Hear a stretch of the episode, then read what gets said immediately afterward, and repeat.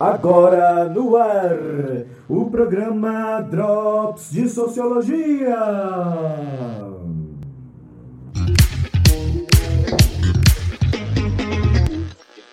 Com vocês, Felipe Sopi. Eu não vou falar aqui sobre o sentimento de ser jovem, sobre nós velhos que queremos passar aquela impressão de que o tempo não passa.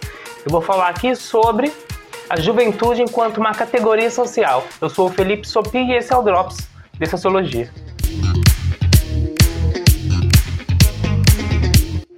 Antes de começar, deixa o like pro tio. Compartilha se gostar do conteúdo. Comenta e se inscreva no canal. Se você já passou dos 30 anos, você já percebeu que a sua juventude não foi igual nos filmes.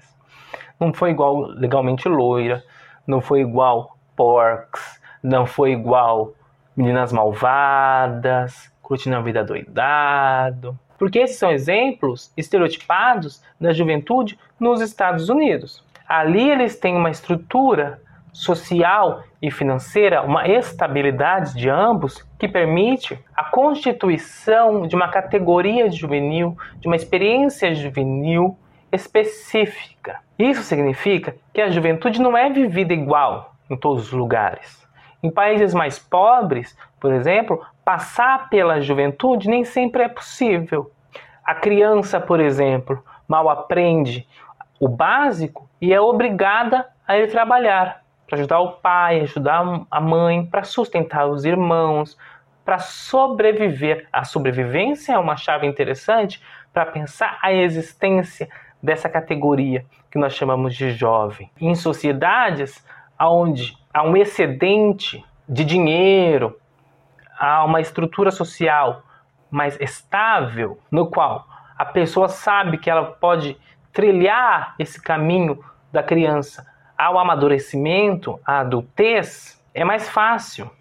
Em países pobres ou sociedades pobres, isso não é mais isso não é possível. Isso significa que a juventude ela é uma categoria atribuída e também autorreferida. Se eu não me vejo como jovem, eu não sou jovem. Se a sociedade não te dá o aval para a sua juventude, você não é jovem. É no encontro dessas duas que a juventude se torna possível ela é atribuída por quê? Porque a sociedade observa que você precisa de um tempo para a experimentação, para suas primeiras vivências sociais, de maneira mais livre, independente do pai, independente da mãe. Também de um aprendizado, você precisa aprender a ser adulto, mas também precisa estudar e aprender técnicas do trabalho para entrar na vida adulta estruturado, para que você possa casar, eu tenho um emprego, eu tenho estudo, eu sei o que eu quero da minha vida, porque eu já experimentei de tudo, né? Eu bebi, eu fumei, ou não, eu sou da igreja e não fiz nada disso. Não importa. Você vai experimentar da sua maneira. E aí eu tenho condições de fazer a passagem para a vida adulta. E ela é autorreferida porque, de fato, as pessoas precisam se sentir e querer ser jovem. Para quê? Para passar por toda essa experiência mesmo de se entregar a uma vida com maior liberdade, de se sentir sujeitos da sua própria vida com espaço na sociedade. Aí eu tenho identidades juvenis, eu tenho produtos voltados aos jovens. Né? Eu tenho decisões, eu tenho visões de mundo. Um jovem que diz, por exemplo, esta é a minha visão de mundo, eu acredito nisso aqui politicamente, economicamente. Ele pode enfrentar os pais ou não pode, enfrentar a sociedade ou não, ser conservador, reacionário, querer mudar o mundo. Isso tudo faz parte. Faz parte o embriagar-se demais, faz parte o experimentar fumar, faz parte o primeiro beijo, né, a primeira transa. Isso tudo no campo de uma experiência que é própria do sujeito. São as pessoas que vão decidir em conjunto ou não. Porque você pode ser um jovem solitário ou não um jovem super, cheio de amigos, com um grupo, com vários grupos. Você pode navegar nisso tudo. Se você tem a possibilidade de fazê-lo.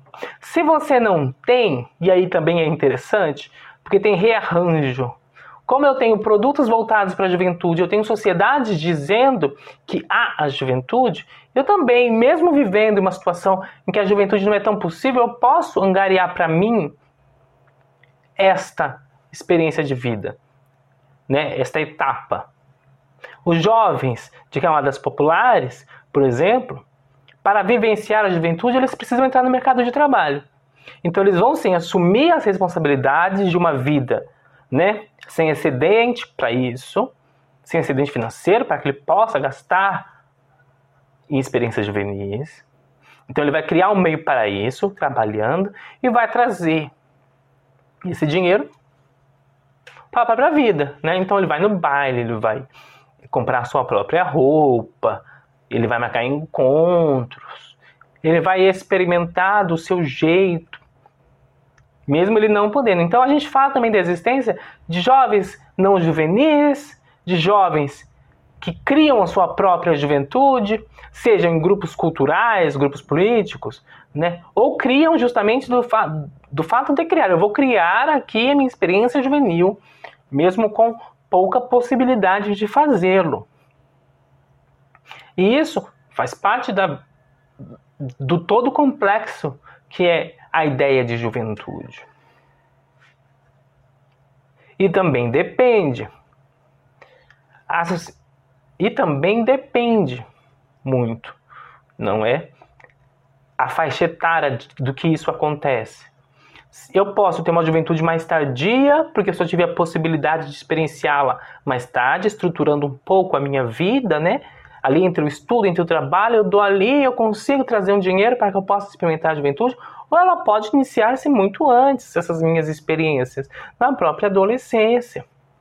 Né? Então o pai e a mãe pode, a mãe deixa, que a pessoa saia mais cedo de casa, é, mais, eu digo assim, mais cedo, Assim, a pessoa com 14 anos quer ir na casa do amiguinho, né? Quer ir no show de não sei quem.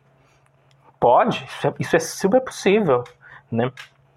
Ou eu posso ter juventudes mais bem marcadas. Né? Eu, eu sou uma criança, experimento a juventude. Ah, mas eu quero beijar na boca, eu quero transar. E aí, em comunidades é, religiosas, né? Para você dar esse próximo passo, você precisa então namorar, noivar, casar, e aí é uma marcação da sua própria vontade e também da sociedade na qual você está inserido para você fazer essa passagem. O casamento é um marcador importante de juventude, assim como é as primeiras saídas, a independência ali no começo. Então tudo isso depende. Também tem a questão da experimentação. E aí é engraçado, né, que a gente que é mais velho sempre fala: "Ai, a juventude de hoje não é igual a minha. Na minha eu ficava na praça bebendo sangue de boi, fumando cigarro de cravo. Hoje não, a juventude fica só no celular, não sabe o que é isso, não sabe o que é aquilo, né? não viveu a ditadura, não viveu é, quando não se tinha expectativa de entrar na faculdade etc, etc. A juventude também tem esse marcador geracional. São pessoas que vivem, experimentam um momento que é comum e que passa. Também há um elo de ligação, a experiência geracional. Como assim? Então eu tenho, por exemplo, grupos de 14 a 18 anos que estão em determinado momento do Brasil, um momento socioeconômico, político do Brasil, experimentam esse momento e esse momento passa mas ele não passa para as pessoas que viveram. Né? Faz parte da experiência de vida. E os outros jovens que farão 14, 15 anos, daqui 10 anos, não vão ter essa experiência, vão ter outra experiência geracional.